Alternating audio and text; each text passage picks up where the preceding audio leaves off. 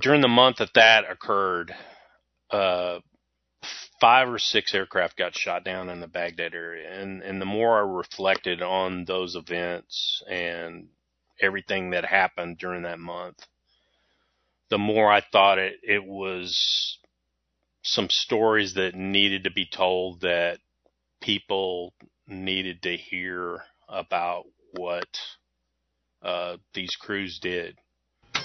This is the Low Level Hell Podcast, episode 30.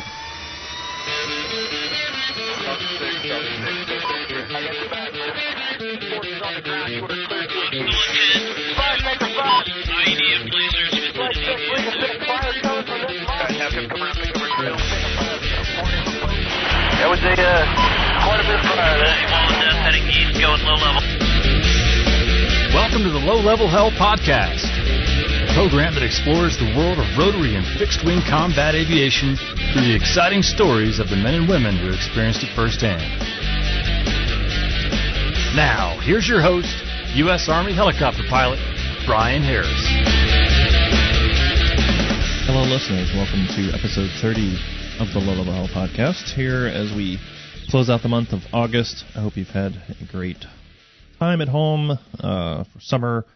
You've got kids, hope you've had time to enjoy them. My kids are starting to go back to school now. We've had uh, two head back already, and another two heading back here real soon. So uh, it'll be nice to uh, have the house to myself a little bit, uh, as I'm sure some of you feel the same. Just got back myself from a work trip. Uh, spent about a month down in Louisiana, which uh, what, what can you say about spending a month in Louisiana? Um, it wasn't the greatest, but it was a lot of time at a hotel. Uh, but I got to fly quite a bit uh, all over the country, down into Central America a little bit, and uh, yeah, it was it was a good time. Um, learned a lot in the jet. Had a lot of lot of time, a lot of experience with a lot of different captains in the seven three, and uh, learning some tricks of the trade. So it's been a good time. Uh, but good to be home now and waiting for my schedule for September. So we'll see how that pans out. And I don't have to drive back to Louisiana because I did decide to drive. Uh, it's about a 13 hour drive, but uh, looking at the jump seating plan and how to get to work, it was probably going to be about 13 hours of travel and jumping between planes if I could even get on said planes because jump seating is not a guarantee, especially these days. So I figured the easiest thing to do was just drive down there, and it was nice to have my car available. Uh, so, but still, a long drive back. Finished up yesterday, back at the house here for at least two weeks uh, while we wait for the September schedule and, and see what happens. Uh, but now I'll be home based, so I'll be working from home essentially, meaning the company's got to send me to where they want me versus me having to go down to Louisiana. So it could be a good thing, could be a bad thing. We'll uh, we'll just see how it plays out. Before we get into the interview, I do just want to say uh, thank you again, always, for listening to the show and sharing. Uh, but I need you to do a little bit more. If you haven't already, I need you to leave a rating, leave a comment, do something uh, because that, that helps the algorithms and all that good stuff work through its processes and share the show because the show will not grow without participation from the listeners, without the listeners sharing it, liking it, commenting, all that good stuff. So I'm doing my part. I'm doing everything I can. Uh, you guys uh, need your help, so please do that if you haven't already. And if you have, I appreciate it uh, a lot. So thanks a lot for that. Well, we're going to go ahead and roll into this month's interview. Uh, looking at the schedule, I, I, might try to do more a month. It, it really just kind of depends on availability of guests, which of course is probably the hardest part of this job is just finding uh, the right people and uh, and working out the timelines. And of course, with the new job, that makes it even more challenging. Uh, but we're gonna we're gonna do what we can at a minimum once a month, like I've said, and uh, m- maybe we'll do more. And I'm thinking about some some other changes I might want to do to the show. Uh, we'll talk about that more on the next one. So without further ado, we'll roll into this one. Well, I'm going to put some links down below in the show notes and uh, share them on social media of these uh, books and, of course, this movie. And in fact, I just spoke to him uh, right before recording this, and it looks like uh, this movie will also be out on Amazon Prime here shortly. He said, "No idea what shortly means. He doesn't know either. Uh, it could be weeks, could be days, could be months. I'm not sure." Uh, but I definitely encourage you to check it out. Uh, it's a good uh, examination of the day in the life of the uh, the helicopter pilot overseas, particularly a gun pilot. And uh, yeah, just it's worth watching. Definitely take a look at. And uh, like I said in the interview, you know, it's it's kind of broken up into different stories, so you don't have to sit all at once and watch it. You can kind of watch it as you go, and and uh, and you're not going to miss anything. You know, you can watch one of the stories for about 20 20 minutes or whatever, how long they are, and uh, and come back to it later if you uh, want to see more. So definitely encourage you to check that out. And uh, once again, if you uh, are or know somebody uh, who has some interesting tales, some interesting experiences, willing to come on to the show, and I will tell you, I'm really looking for female guests. I haven't had any. I've received criticism, you know, gentle ribbing type criticism about it. Uh, it's not from a lack of asking or trying. I've I've reached out actually to several uh, female uh, potential guests and just not really getting any response. So I'm always on the lookout. I'm always looking out for really any guest. Uh, so please reach out to me at Brian at the low level hell. Uh, we'll put uh, that's obviously in the link down below as well. And uh, yeah, for those of you who are uh, reaching out, let me know how you like the show. I really appreciate it. Again, leave some comments, leave some likes, and we will talk to you guys later. Take it easy.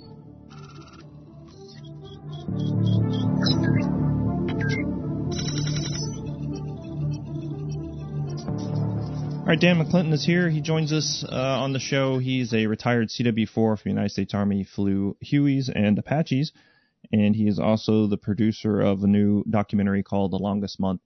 And he's here to talk to us about that and his own experiences. How you doing, Dan?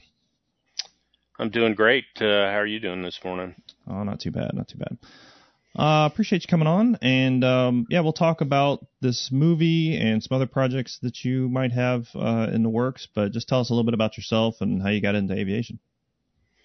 Well, um, I grew up in Waco, Texas, and um, our house uh, was kind of in the the landing pattern for the Waco airport, and right down the street was the county fairgrounds that had all these old Air Force jets on it. So I probably like from the earliest time that I can remember was exposed to airplanes and stuff flying and and I I was always fascinated by it. I mean, all through school, uh, read everything I could get my hands on. I drew pictures of airplanes and all that stuff. I always wanted to be a pilot. Um, was actually joined Civil Air Patrol when when I was a teenager, and that's how I got my first flight. And kind of, you know, they they allow you to sort of start learning how to fly. It's nothing, uh, you know, uh, official or anything, but I got to fly a little bit. Um, and so when I it got time for me to go to college, I actually tried to uh, get into Air Force flight school because you know F-16s and all that stuff I thought were cool. Um, just didn't work out because uh, I think in college I valued the social aspects of college over the uh, studying and whatnot. So I didn't really have the grades to do it. So Air Force didn't pan out. I got a job as a draftsman uh, working for a government contractor, and I knew about warrant officer candidates and and the warrant officer program in the army.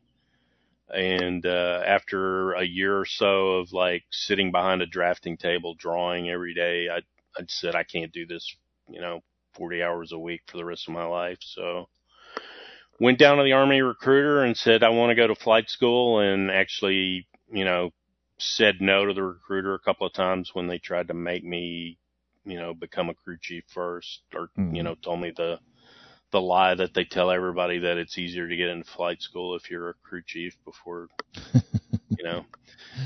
So I said, no, I'm either going to go to flight school or I'm not going in the army. And, you know, I was naive enough to, uh, take the test without doing any of the pre-study stuff. And I passed all the tests and, uh, ended up going to flight school, came out as a, a Huey pilot. Okay. What was that like flying a Huey? That's a little piece of history.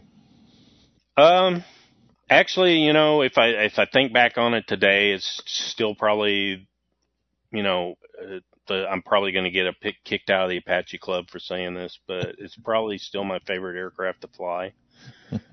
and and the reason is, um, it's forgiving. It's you know, if you get in a Huey and you get it started, you're going flying. It's it's a really simple helicopter and I learned more about it because I was a maintenance test pilot on UH-1s, so I I feel probably more comfortable in it than any aircraft I've flown. Right. Um, I had some experience in Central America, flying in Honduras and El Salvador, where I was flying almost every day, and it it became an extension of me. It's it's just um, it, I had a familiarity with it that I probably never got with an Apache, and it's nothing bad about Apaches. It's just Sure. the way it is, I guess. Yeah. Um, so, and it's pretty cool thinking about it now because that aircraft is uh, is a legend. You know, you can't think, you know, see that aircraft and not think about what you know Army aviators did with it in Vietnam and yeah. All that stuff. Yeah, and being a maintenance test pilot, of course, you're gonna know the ins and outs, like you said. So I can see what you mean. You know, being an extension of you and just understanding all the little widgets and what's going on.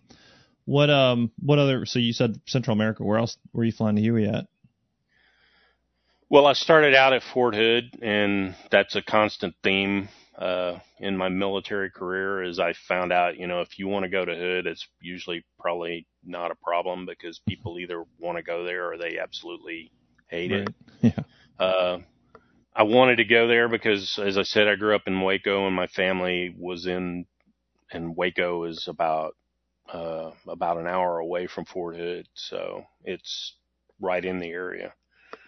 So, uh, and that's actually how I first got exposed to Army aviation because Fort Hood would fly helicopters up to that fairgrounds I was talking about, like every year for the rodeo. And uh, I've got a picture of me somewhere sitting in a Cobra when I was like uh, 10 years old. Hmm. So, and you know, it actually made me think. I saw, saw the other day an article about the Army complaining that they're having a hard time uh, getting the people to join the Army again and it made me think back to when I was a kid and say, you know, that um, why don't they do that anymore? You know, that you're you're not exposing Right. children. You know, the only people that get exposed to the military, and I think this is why a lot of uh, children of soldiers end up joining the military, is because they get exposed to it. Yeah. And they're not exposing people in the general population to the army. And we're kind of getting off track here, but that's just something that I thought about real quick. No, that's a good thought because I'm I'm sitting there thinking about my whole career. I can only remember maybe once sending aircraft to like an air show. You know. So that's a good Yeah, point. I never thought about it. Yeah, I was in the unit, and you know, and and we we actually reached out to the air show and got them to ask us, and we got chewed out by our chain of command. Of course. Let me help you. Oh, jeez. anyway, yeah. So back on track. So you're flying Yeah. Hueys at Hood. Where else? Or was it mostly at Hood? It was it was all Hood, and then I went to Central America. I came back to Hood, Hmm. and uh, this was during the uh, Clinton administration, and I ended up I was a battalion production control officer as a W two. Hmm. Um, and I got passed over for three in the Clinton administration, and they were letting people go because they had too many people in the army because the army was drawn down after Desert Storm. Yeah. And um, so I took the money and got out. Was out of the army for a couple of years, and then they all of a sudden they go, "Oh, we let too many people back go, so uh, back out." So they go, "If you want to come back, you can. You just have to be an Apache pilot."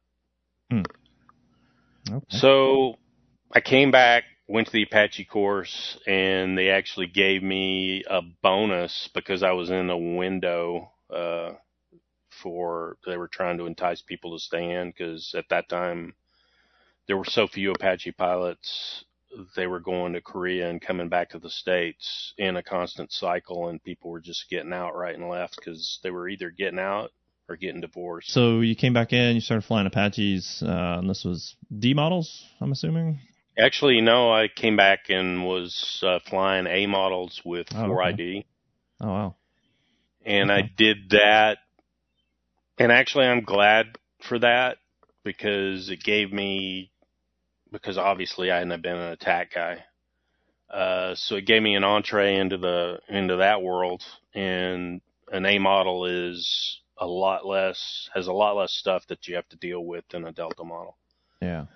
Uh, so I flew an A model, got a PIC in it, flew A models for about two years.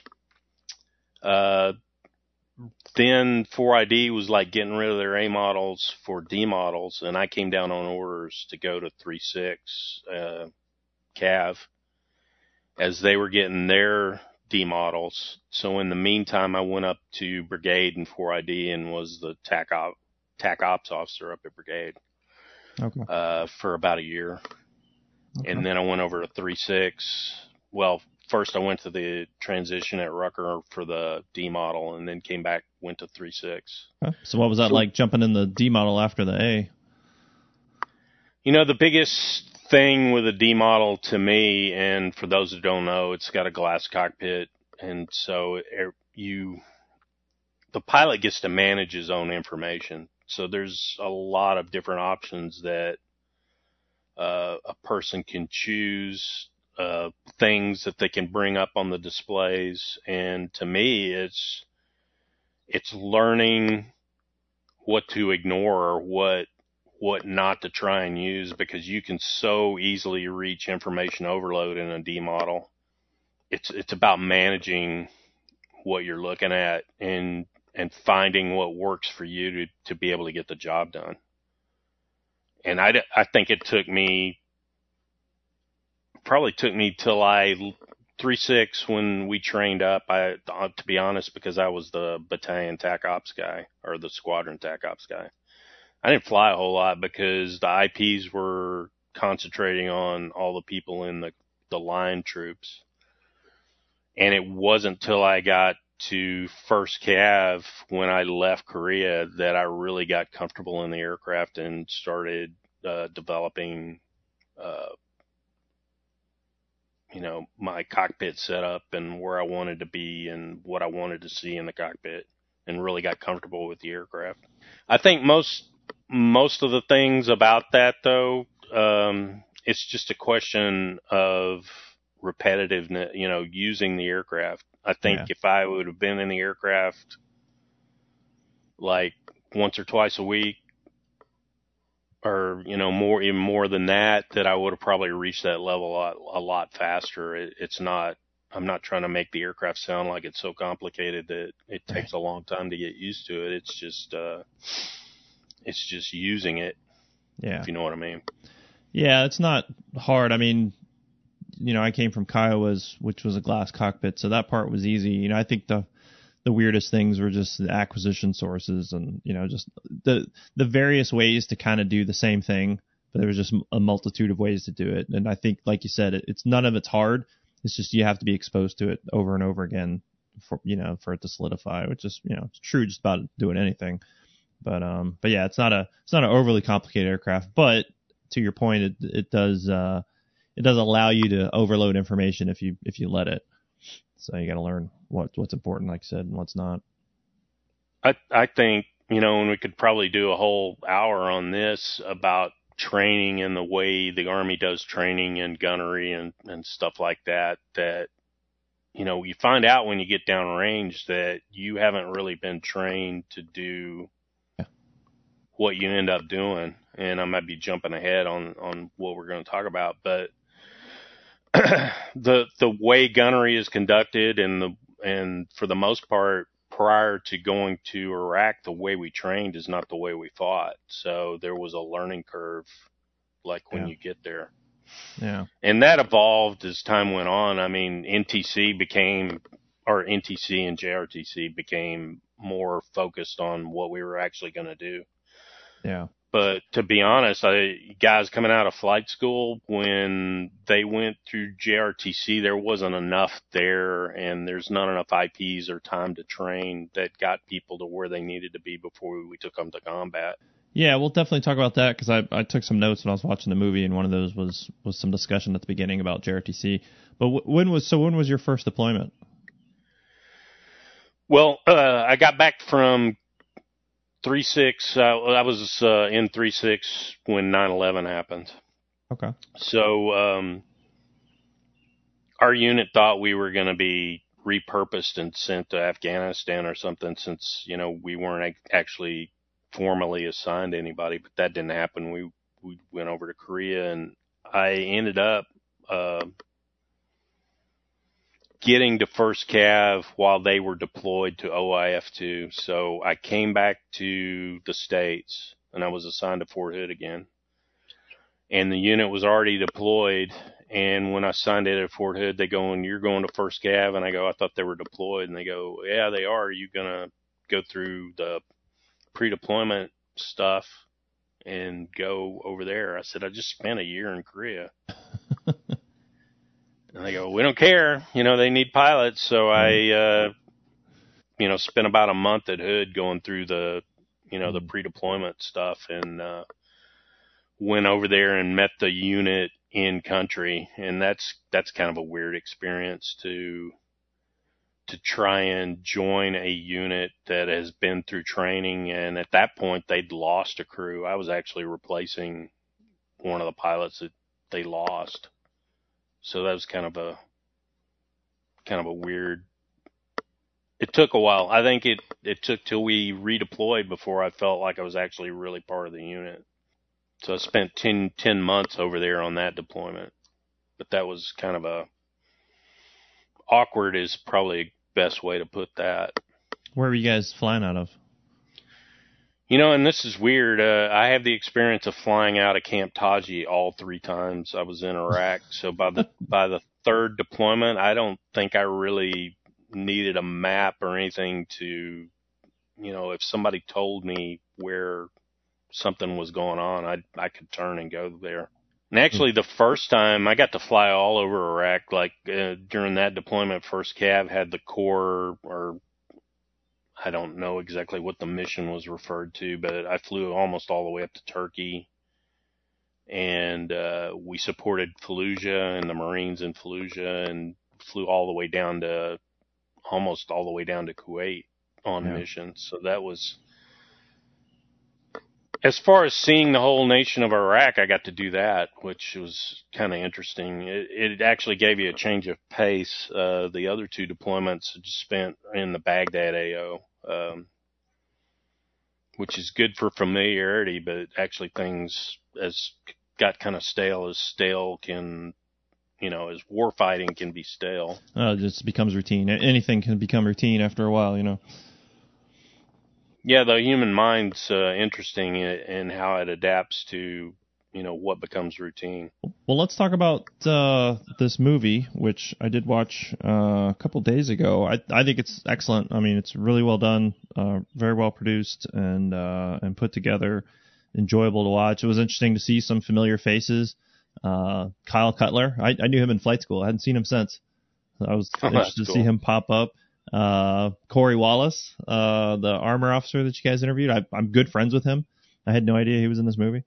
Um, yeah, so it was, it was interesting to see some of these faces pop up. Uh, but I mean, tell us a little bit about the movie, the documentary, about what it is, what it's about, and uh, and we'll go from there. Okay. Uh, the longest month.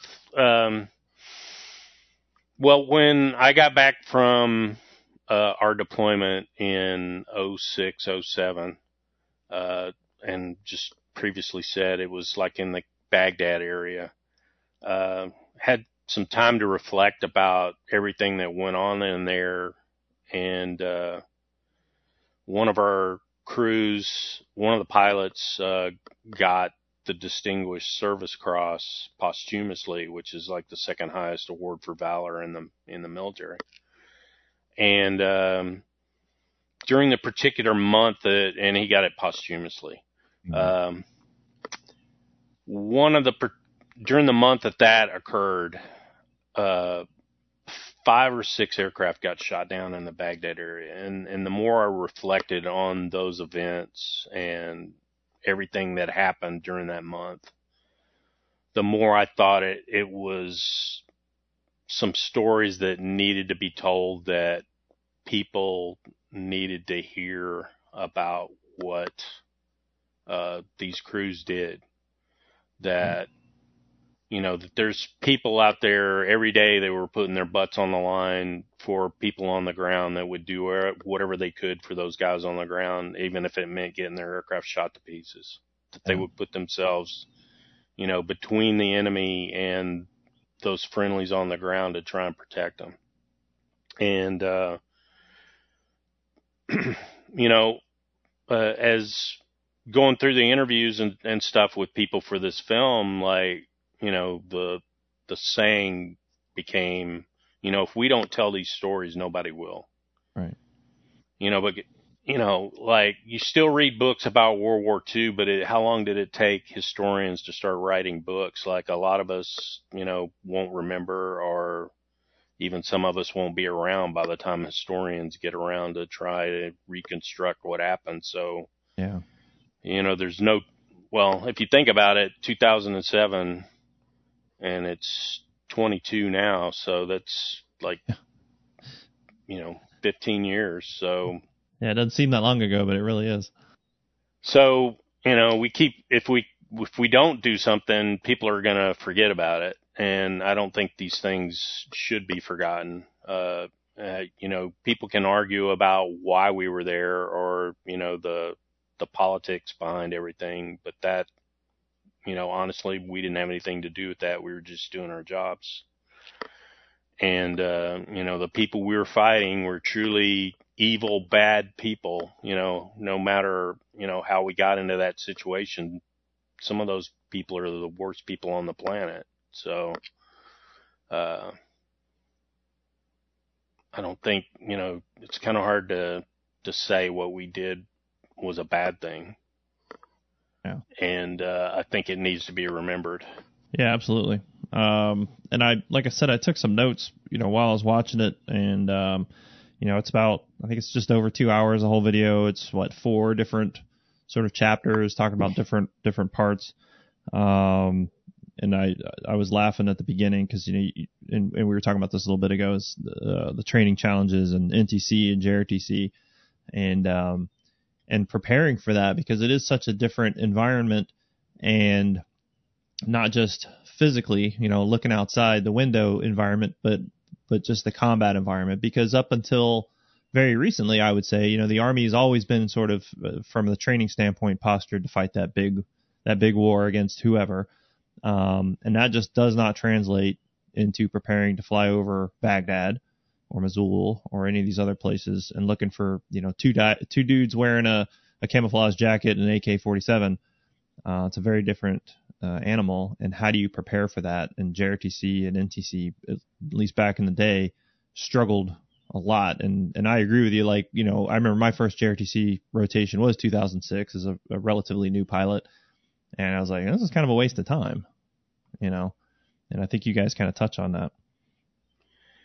Yeah, there could be, you know, total wastes of time. Uh, there was, you know, when I went to JRTC, the best, the best thing that happened there they had this live fire range where um, a vehicle with guys getting trained was going down this road and they would get hit by an ambush mm. and they had to call us in they gave us rockets and 30 yeah and uh, they had to call us in to hit like these people that are ambushing him and i think that was the most you know, valuable training for both the crews and the and the people on the ground because, you know, to be honest, a lot of those guys on the ground, the first time they talked to us was in Iraq when they needed help. And right. you know, and I think it gets touched on in the movie a few times. Uh, Jimbo Snyder, uh, who was one of our IPs, like says, you know, you, part of it you gotta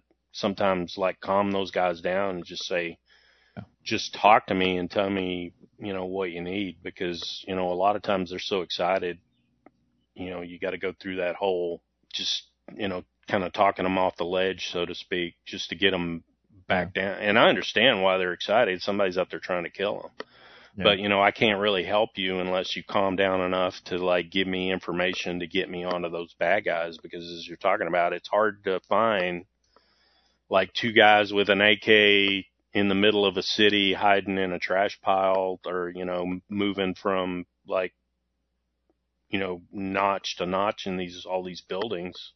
Yeah. Uh, you got to give me, you know, some good information to get me in the right area first. Yeah. Yeah, absolutely.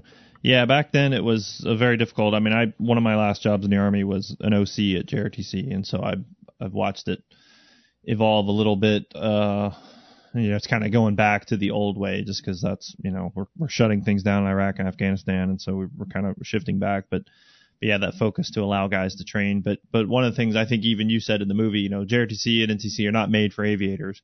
You know, you're, Right. you're sort of an afterthought, um, which was very frustrating as an OC trying to manage the training for aviation because we, we, we would try to do things to help them and then suddenly, you know, the rotational brigade get a wild hair that they want to do something else. Well, every aviation plan just got changed. You know, it doesn't matter what we had planned for them. Now they've got to go do this other thing that quite honestly probably wasn't very helpful for their training as far as aviation. Uh, so I'll, yeah, I'll tell you something something that's kind of funny to me anyway that we did at JRTC that they actually ended up shutting us down. Um, based on my experience in OIF2, when I when we got back, I I convinced the chain of command to send some IPs and send some pilots to the Forward Air Controller Airborne School uh, at MAWTS One, which is the Marine. Uh, Top Gun, so to speak, where they Right. they teach that sort of thing. And we got a bunch of guys qualified to call in uh, fast movers on targets. hmm So when we went to JRTC, all these guys that had just got trained, because you you know being an OC that there's always like Air Force guys up overhead Yeah. during a rotation doing whatever it is they're doing. So we looked on the ATO, the air tasking order, and got the frequencies of those flights. And our guys were calling or using the Air Force to find bad guys. you know, because they can just circle around up there and use their uh, their LANTIRN pods or their uh, Yeah. sniper pods or whatever it is they've got, and and find the guys that we're looking for, find the OPFOR and we were just wiping out so many people they just shut us down they go you can't talk to the air force anymore Yeah, it doesn't surprise me. I mean, it's it's so scripted there, you know, like who's doing what and, and what they want to happen. And we would have this problem all the time where I hate to say this, but a lot of times aviation would go there and just kind of flop on their ass because they just weren't prepared for the type of fight and they they weren't used to the type of flying that needed to be done. Um, but when it was working, it was phenomenal. And when you had Apaches in particular talking to um, UAVs, it was Yeah. outrageous. You know, you would get these highway of death moments where the OPFOR was screaming on the radio for the OCs like they're cheating, they're cheating, and we're like, no, we're we're right here, we're watching. They're not cheating. You're just you've just been caught, and now you're getting crushed. Um, and to the point where you know these guys would find the OPFOR before they've even entered play.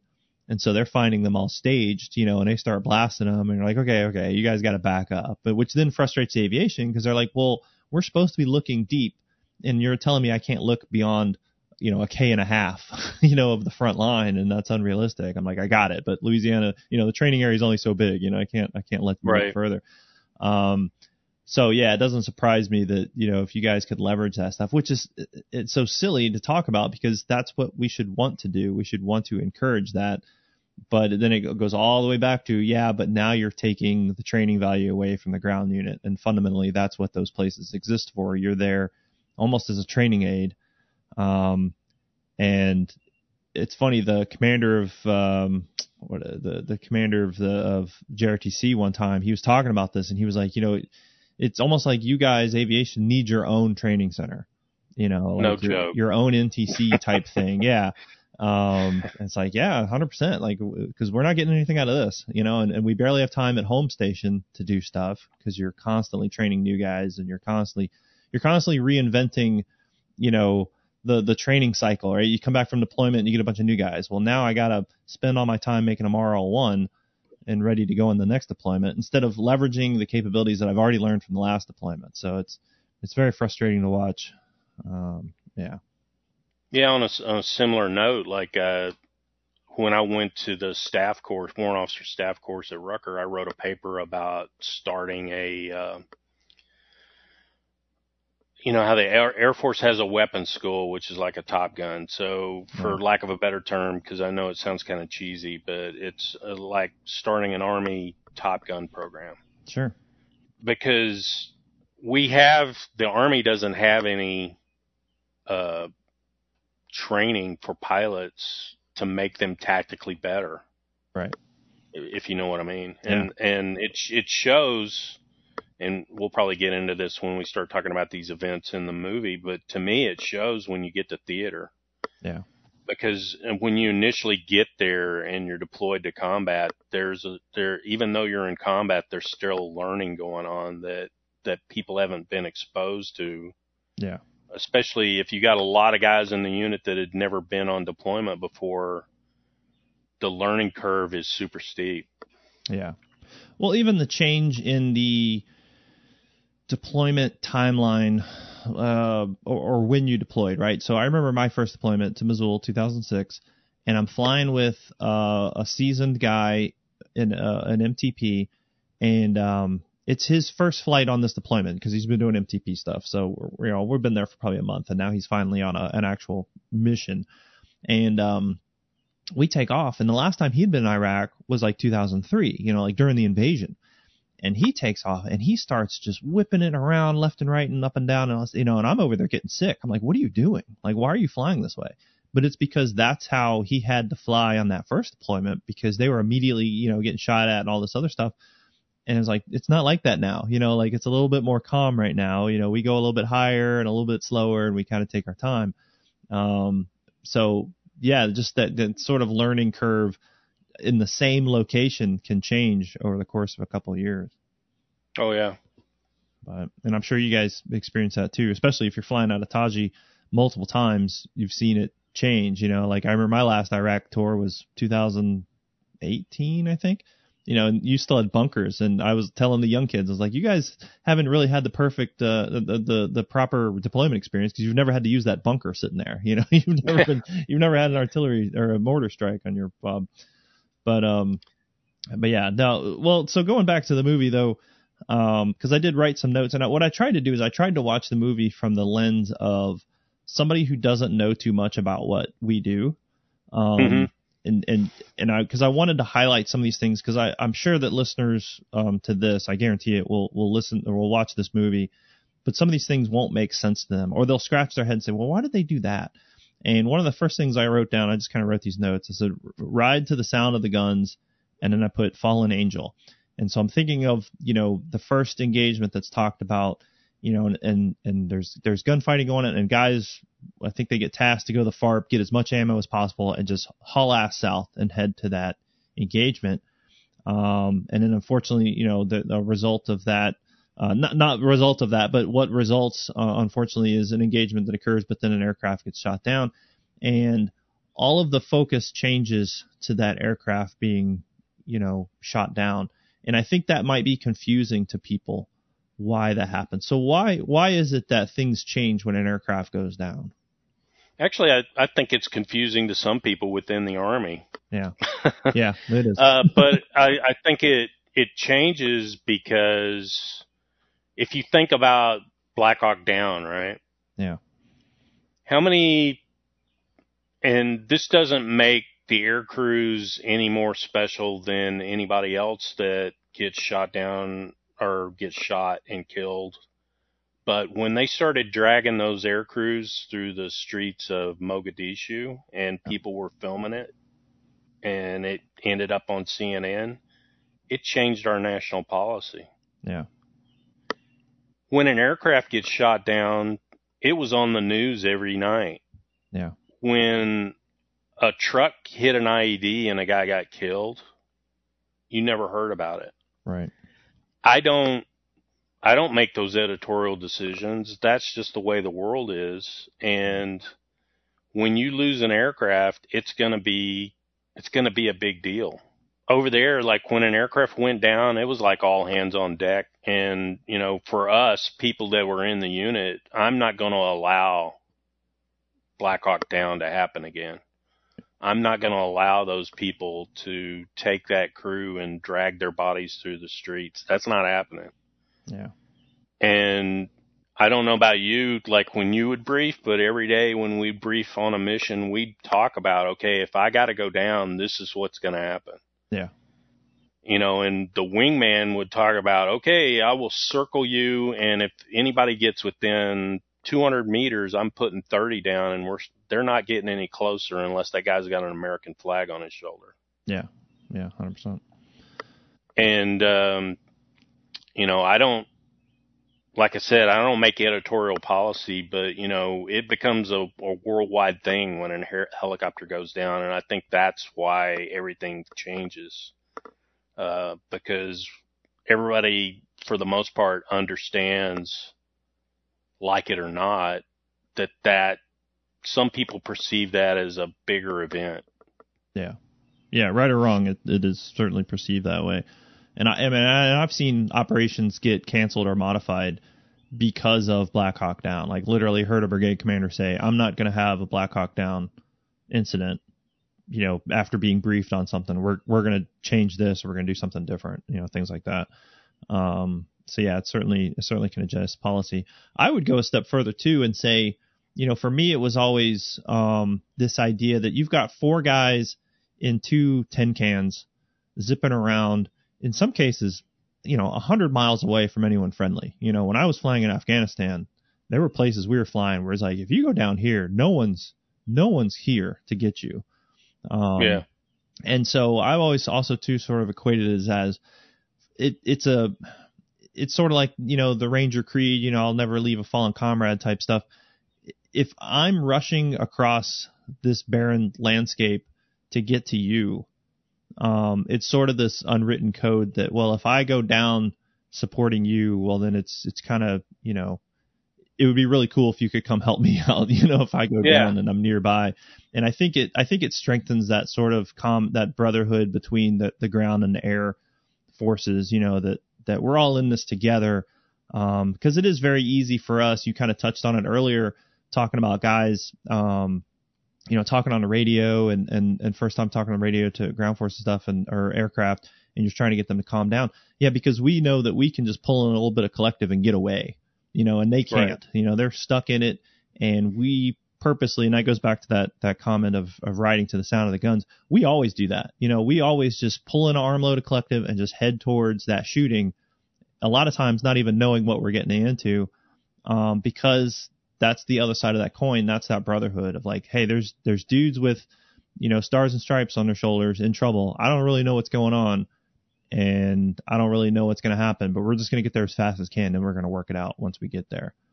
Um, and that's very different, I think, than than some some organizations can can kind of stay away from that that sort of closeness. But we got to get right into it right away. Well, yeah, that was uh, you know what you say about pulling in the collective. That was the rule in our unit. Like if if you got a call about a tick, Yeah. I'm that's troops in contact for those who don't know, but um, I'm going to get there as fast as I can. Yeah. You know, because those guys are on the ground, they're in trouble, they need our help, and that's what I'm there for. Yeah. Um, you know, it's funny you, you talk about like what we're going to do if an aircraft goes down, and we didn't put this in the film, but you know, because there's probably a hundred stories I could have picked and choose, uh, but during that same deployment, um, Third ID came in and uh, took over part of our AO. Mm-hmm. Well, they had some uh, Kiowas uh, flying down in what used to be part of our area of operations, and uh, one of them got shot down, and one of our crews heard it, heard it on guard.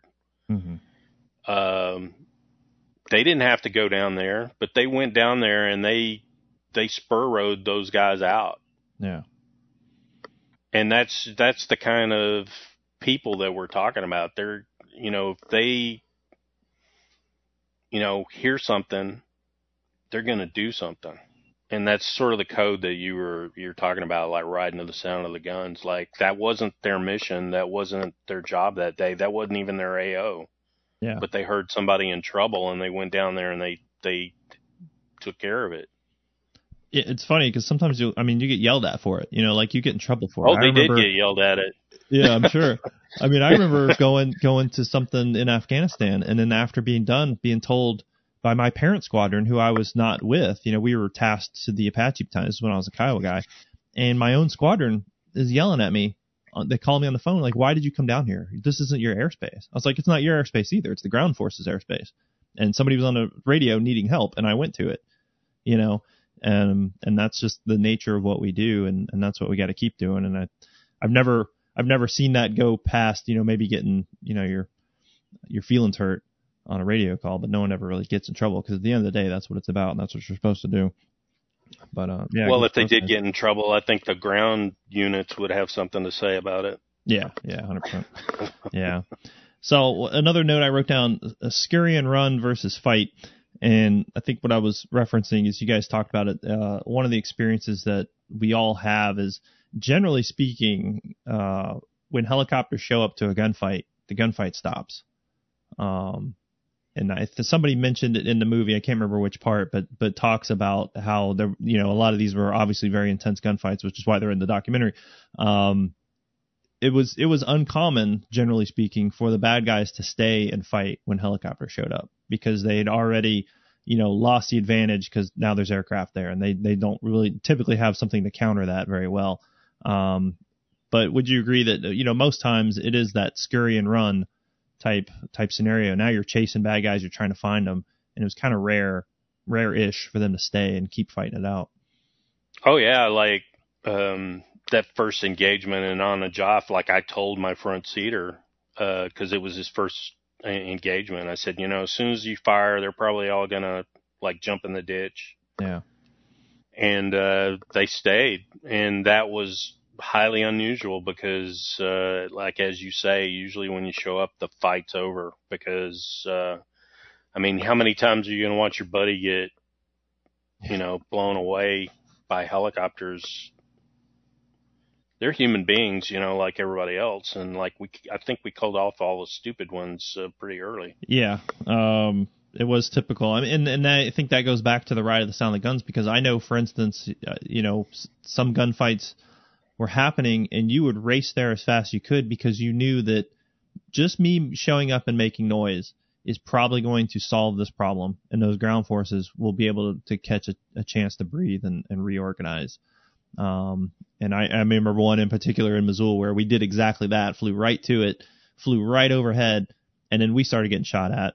Um, and you know, we started getting questioned later, like, well, why'd you guys do that? And you know, but our thought process was, well, we needed to get there and make noise because we thought that would solve the problem, and it, it didn't. You know, just it just exacerbated. Right. Um, but then that goes to another point that somebody brought up in the movie is, um, I think it was actually a quote of, you don't know how, uh, you have no idea how much you're getting shot at because of the giant fan over your head making all that noise. And, and I would say that's a, a huge reality that, uh, a lot of people don't understand. And we did probably didn't understand at the time is just how often we were getting shot at and had no idea that it was happening. Oh yeah. Um, there was an event uh, that wasn't covered in the in the film where I was flying, and I did something in retrospect kind of dumb, but uh, almost came to a hover because these guys were stuck on an island in the middle of the Tigris, and they had they were basically surrounded, uh, being shot at. So I came to a hover over the top of them and started putting fire into the reeds, and uh, then I got out of there and came back, you know, established an orbit uh, once the enemy broke contact. But the guy told me later, like, I can't believe you didn't get hit. And I go, what are you talking about? And they go, all these people were shooting at you. you know, and I was like, I, I, you know, unless I see the, and it's during daylight, you know, unless you see the muzzle flash, uh, you don't, you know, unless they're hitting the aircraft, like you said, you don't know you're being shot at. Yeah, and sometimes you'd come back and there'd be a bullet hole in the aircraft. You had no idea that you'd been shot at or that you'd been hit. You know, I had a wingman come back and part of his blade was torn off. You know, he had no idea. He'd been flying around like that for probably two, three hours. You know, with that happening. I mean, yeah, I had people, uh, wingmen come back, you know, and they had a hole in the tail boom or whatever, and you go, wow, I wish, you know, because that's an invitation right there. Yeah, I mean, I I remember ground forces sometimes, you know, telling you that you're getting shot at, or or worse, you'd hear them on the radio talking to themselves and saying, "Yeah, they're shooting at the aircraft every time." And I was, you know, I'd key the mic like, "Hey, could, could you tell me that next time? Like, I'd like to know that because I have no idea." Like where it's coming from. right? Yeah, give me an idea that's happening now, and then I'll know not to fly over that same spot. But um, yeah, which then goes into another comment that I wrote. Honestly, uh, tactical patience, set schedules, and routines, and um, that was talked about in the movie, and uh, it's one of these things that we preach to ourselves over and over, but the human mind, like we kind of talked about before, likes, you know, it, it can adapt to to things, but it, it creates a routine, and we do that to ourselves tactically as as we set up routines. What what are your thoughts on that? Well, you know, being the TAC ops guy, I was responsible for you know tracking surface to air engagements and attacks on helicopters and whatnot. And it's pretty apparent that, you know, most of the shoot downs were because of pattern setting. Yeah. And like you said, you know, humans they they like patterns or and we're basically lazy creatures that if if you know, everybody takes the same way to work every day. Right. So like if you're flying and you're told to go to this same place every day, the odds are you're going to develop a, a pattern, you know, Yeah. because you're going to take the course of least resistance like a or like a river does, unless you actively work to break patterns. And I tell you, we sat in, you know, the S3, the S2, uh, the Intel people, S3's operations, they would brief crews every every time before they went out on missions. Would preach breaking patterns. hmm Uh, but even if you sit there and preach it, people are still gonna. People are human, you know, and people Yeah. are gonna have a bad day, and somebody's in. And to be honest, that's why one of the events in the uh, in the film happened is because people were setting patterns, and bad guys aren't stupid. Uh, eventually, they'll catch on to what's going on, Yeah. and uh, take advantage of it from time to time.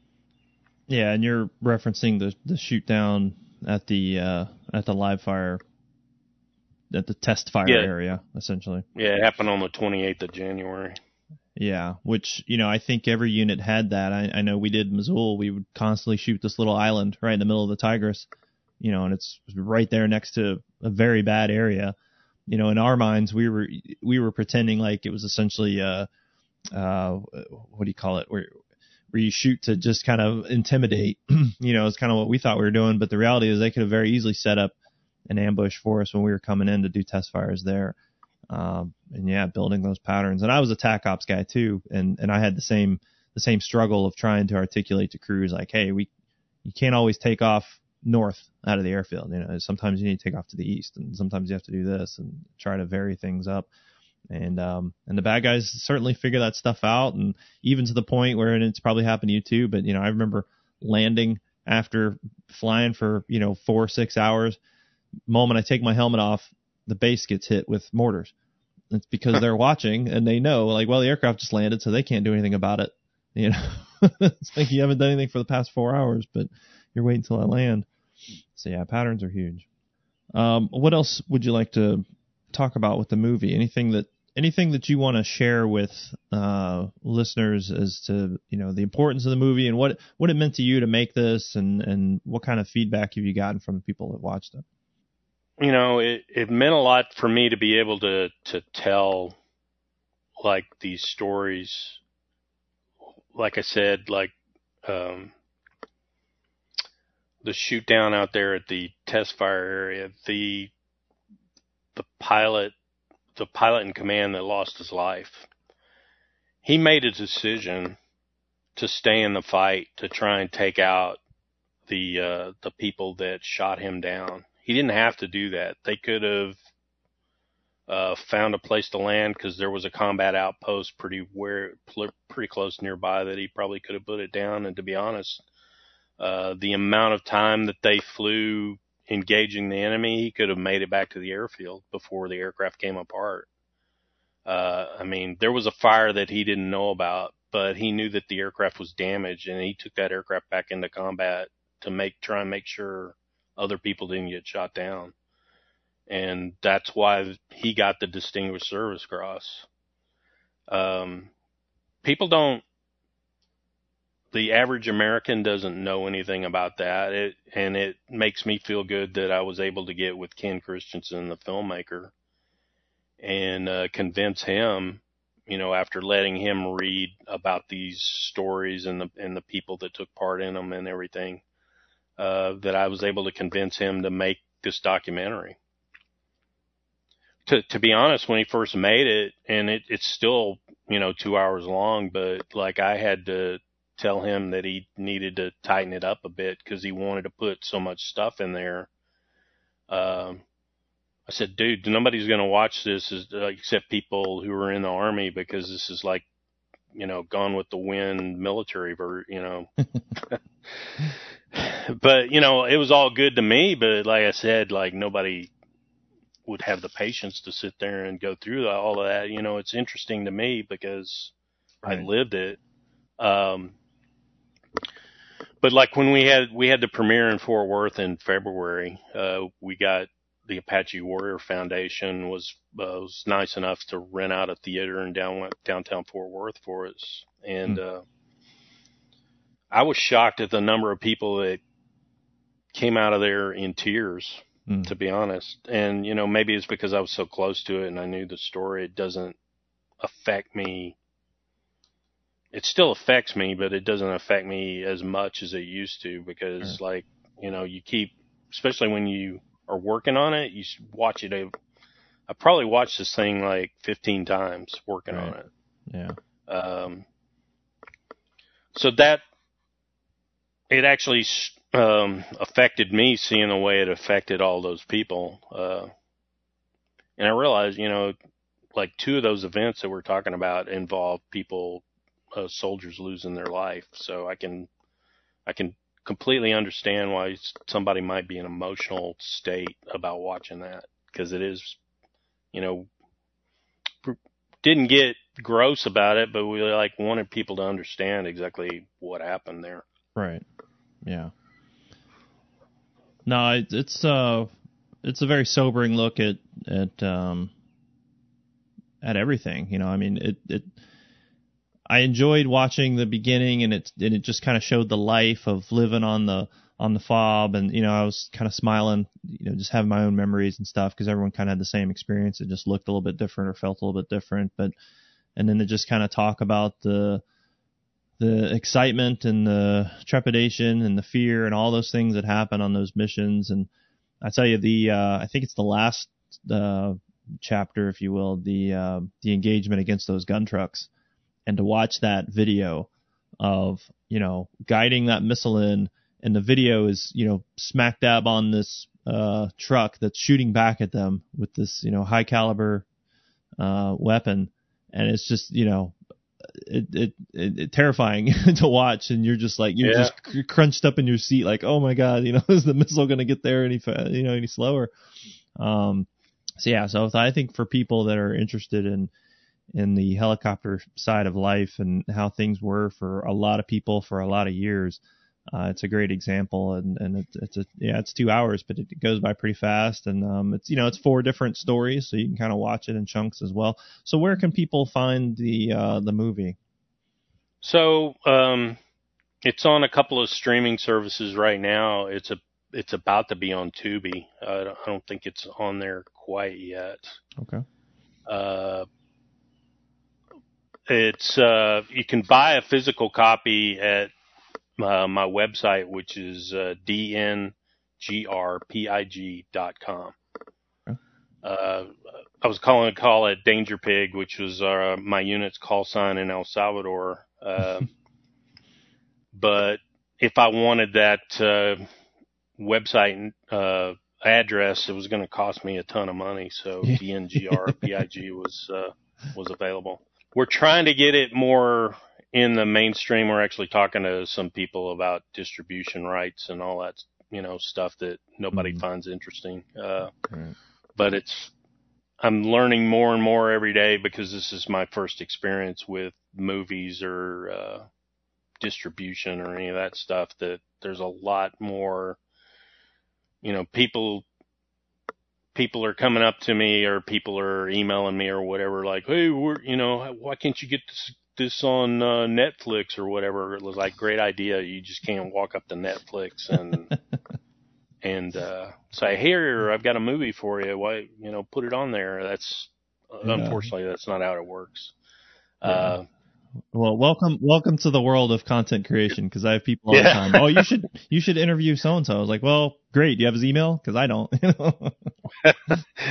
Yeah. So if uh, anybody out there uh, listening is a distributor and you want to put this film out there, that I would appreciate that greatly. But Yeah. um, yeah, we're just doing whatever we can to try and get it out there to a wider audience because I think these, uh, and I, I told you a little bit earlier that while these stories revolve around this unit that I was in, I don't think you know, the things that happened are unique to my unit. There, you could probably go to every helicopter unit in the Army, be it scout, be it lift, be it attack, and find some story where people were willing to put it all on the line for those guys on the ground. And, uh, you know, in some ways I, I find this, uh, heartening because, um, I had spent about 10 years in the Army prior to 9 11. And uh, if you'd been in the Army prior to the war, you know, there wasn't a whole lot of respect for aviation. There were just people who, like, all we cared about was crew rest and flew around. and, uh, like, one of the first jobs I had in the Army was, like, flying the CG of the 2nd Armored Division. And he, he would constantly, when he, when we were flying him, he would be on the intercom back there bad mouthing aviation. so I think that attitude has somewhat hopefully changed. I mean, you were an OC, mm-hmm. you probably know better than I do, but I, I think they have a better appreciation of what it is that we do now. Oh, ab- absolutely. I've never. I can't think of any experience I've had with a ground a ground force, whether it's a soldier, a commander, anything at any level, that didn't absolutely rely upon and and covet aviation, um, and and and want it for everything, which which unfortunately is to our detriment uh, sometimes. You know, I I remember JRTC rotations, you know, trying to get these guys to get back into the mindset of fighting a, a near peer threat and telling them like, look, you know, you're not going to have Apaches on station 24 hours a day in that type of environment. Oh no, we know, we know, we're not going to do it that way. You know, and then and then the first time that some some infantry unit gets into a TIC, what do you, what is the first thing that comes over the net is I need Apaches. Um, Yeah. and so they've become very reliant upon that. And, uh, that's unfortunate because, you know, in that near peer fight, it's not, it's not necessarily going to be the same, but, but yeah, to your point, absolutely. They, they value it, uh, beyond measure. Um, that doesn't always play out in the, uh, I guess the back end of the army. you know, seems like sometimes Right. it, it doesn't, it doesn't translate, but certainly on the battlefield, I, I think it's there. I think you know what you just said is kind of interesting to me because like I I started out in the Apache world like right before 9/11, so we were still training that uh, deep attack Yeah. mindset, and I don't think we ever once trained to support like an an armored unit or an infantry unit in a in a TIC type thing before before we actually started getting it into that kind of fight. Yeah. Now it's a completely different different animal, and now it's now it's a sort of hybrid, you know. And then uh, that's the unfortunate thing about I think warfare is you you never know what you're gonna do. You just you just get into it, and then uh, you adapt as the as the things you know as as things develop. You can never really plan ahead of what it's gonna look like. you know, actually, I, I think from an execution point of view, uh, it's a lot easier to do deep attacks than it was yeah. to do what we were doing in Iraq. Yeah. Because that was all like a play it by ear scenario. Like I'd leave the TOC going out on a mission and have a stack of, uh, air mission requests You know, we were Mhm. supposed to cover this convoy and this and that and the other thing, and uh, during that 2006 2007, I don't think I ever executed a mission I was briefed briefed on. Like it Yeah. was always like 911 to this guy or Yeah. over here, cover this medevac, do this, do that. Yeah, it's ever changing, constantly dynamic. Yeah, absolutely. Well, now that you've got uh, this experience with building, you know, making a movie, you know, we've all seen the success of uh, Top Gun 2. So obviously, Firebirds 2 uh, should be on your radar. I can't can- even believe you said that name that's like a bar fine. There's so many people that that is their that is their experience and their exposure to it. So I think uh, I think it's time to to re-engage that one. Ugh. oh Lord. I wasn't even an Apache guy when that came out. Actually, I was at Fort Hood when they filmed that. Mm. And I remember guys coming back to the hangar that were extras hmm and they would come in the pilot's office and they go, this movie is going to suck. I mean, they knew it before they even like got Yeah. through filming it that it was going to be bad. And, uh, yeah, I wasn't even an Apache guy and I sat in the theater and I was like a yet then. And I sat in the theater and just shook my head going, this is, this is awful. well, as as a Kiowa guy, eventually going through the Apache course, of course, Firebirds was uh, the source of, of solving all problems with the instructors when they would give us a hard time about something. Is you just throw some some Firebirds factoid at them, and then that would just kind of shut it down. But so uh, so what other you got any other projects other than Firebirds two? What other projects on the horizon? Anything you're working on? Um, actually, I've self-published um three books on uh, Army aviation patches that are actually available on uh, Amazon. That I that's a geeky hobby that I picked up like when I went to flight school because you know a lot of units have unit patches and some of them are pretty cool. Uh, Yeah. and so like I always loved like looking at all the different designs and everything. So, you know, during COVID, I had a lot of time on my hands. Uh, so I taught myself how to use InDesign, which is a program that you can use to, to build books with. And I actually built all these, scanned in all bunch of patches in my collection and then got a bunch of army friends to help me with, uh, and collectors to help me and uh, published all these different books. So I've got one book on attack units, I've got one book on CAV units, and one book on active duty lift units, which is medevac, uh, air assault, and Chinook units. And I'm working on a book with uh, National Guard unit patches. Okay. And uh, I also wrote a book called Crazyhorse, which was the call sign of the unit that I was in in 2006, 2007. Uh, that's going to be out in November, and that's being published by Schiffer Publishing.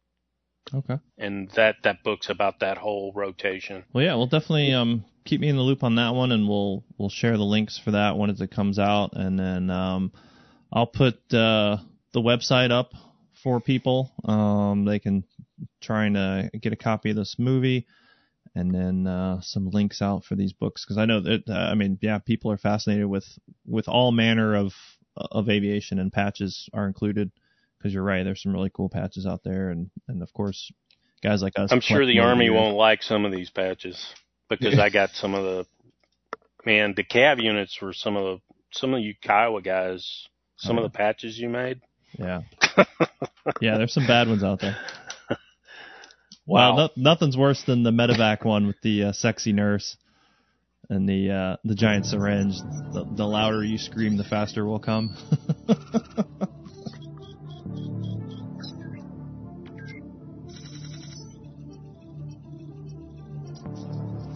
well, I'm going to put some links down below in the show notes and uh, share them on social media of these uh, books and, of course, this movie. And in fact, I just spoke to him uh, right before recording this, and it looks like uh, this movie will also be out on Amazon Prime here shortly. He said, "No idea what shortly means. He doesn't know either. Uh, could be weeks, could be days, could be months. I'm not sure." Uh, but definitely encourage you to check it out. Uh, it's a good uh, examination of the day in the life of the uh, the helicopter pilot overseas, particularly a gun pilot. And uh, yeah, just it's, it's worth watching. Definitely take a look at. And uh, like I said in the interview, you know, it's it's kind of broken up into different stories, so you don't have to sit all at once and watch it. You can kind of watch it as you go, and and uh, and you're not going to miss anything. You know, you can watch one of the stories for about 20 20 minutes or whatever, how long they are, and uh, and come back to it later if you uh, want to see more. So definitely encourage you to check that out. And uh, once again, if you uh, are or know somebody uh, who has some interesting tales, some interesting experiences, willing to come on to the show, and I'll tell you, I'm really looking for female guests. I haven't had any. I've received criticism, you know, gentle ribbing type criticism about it. Uh, it's not from a lack of asking or trying. I've I've reached out actually to several uh, female uh, potential guests and just not really gotten any response. So I'm always on the lookout and always looking out for really any guests. Uh, so please reach out to me at brian at the podcast.com. Uh, we'll put uh, that's obviously in the link down below as well. And uh, yeah, for those of you who are uh, reaching out, let me know how you like the show. I really appreciate it. Again, leave some comments, leave some likes, and we will talk to you guys later. Take it easy.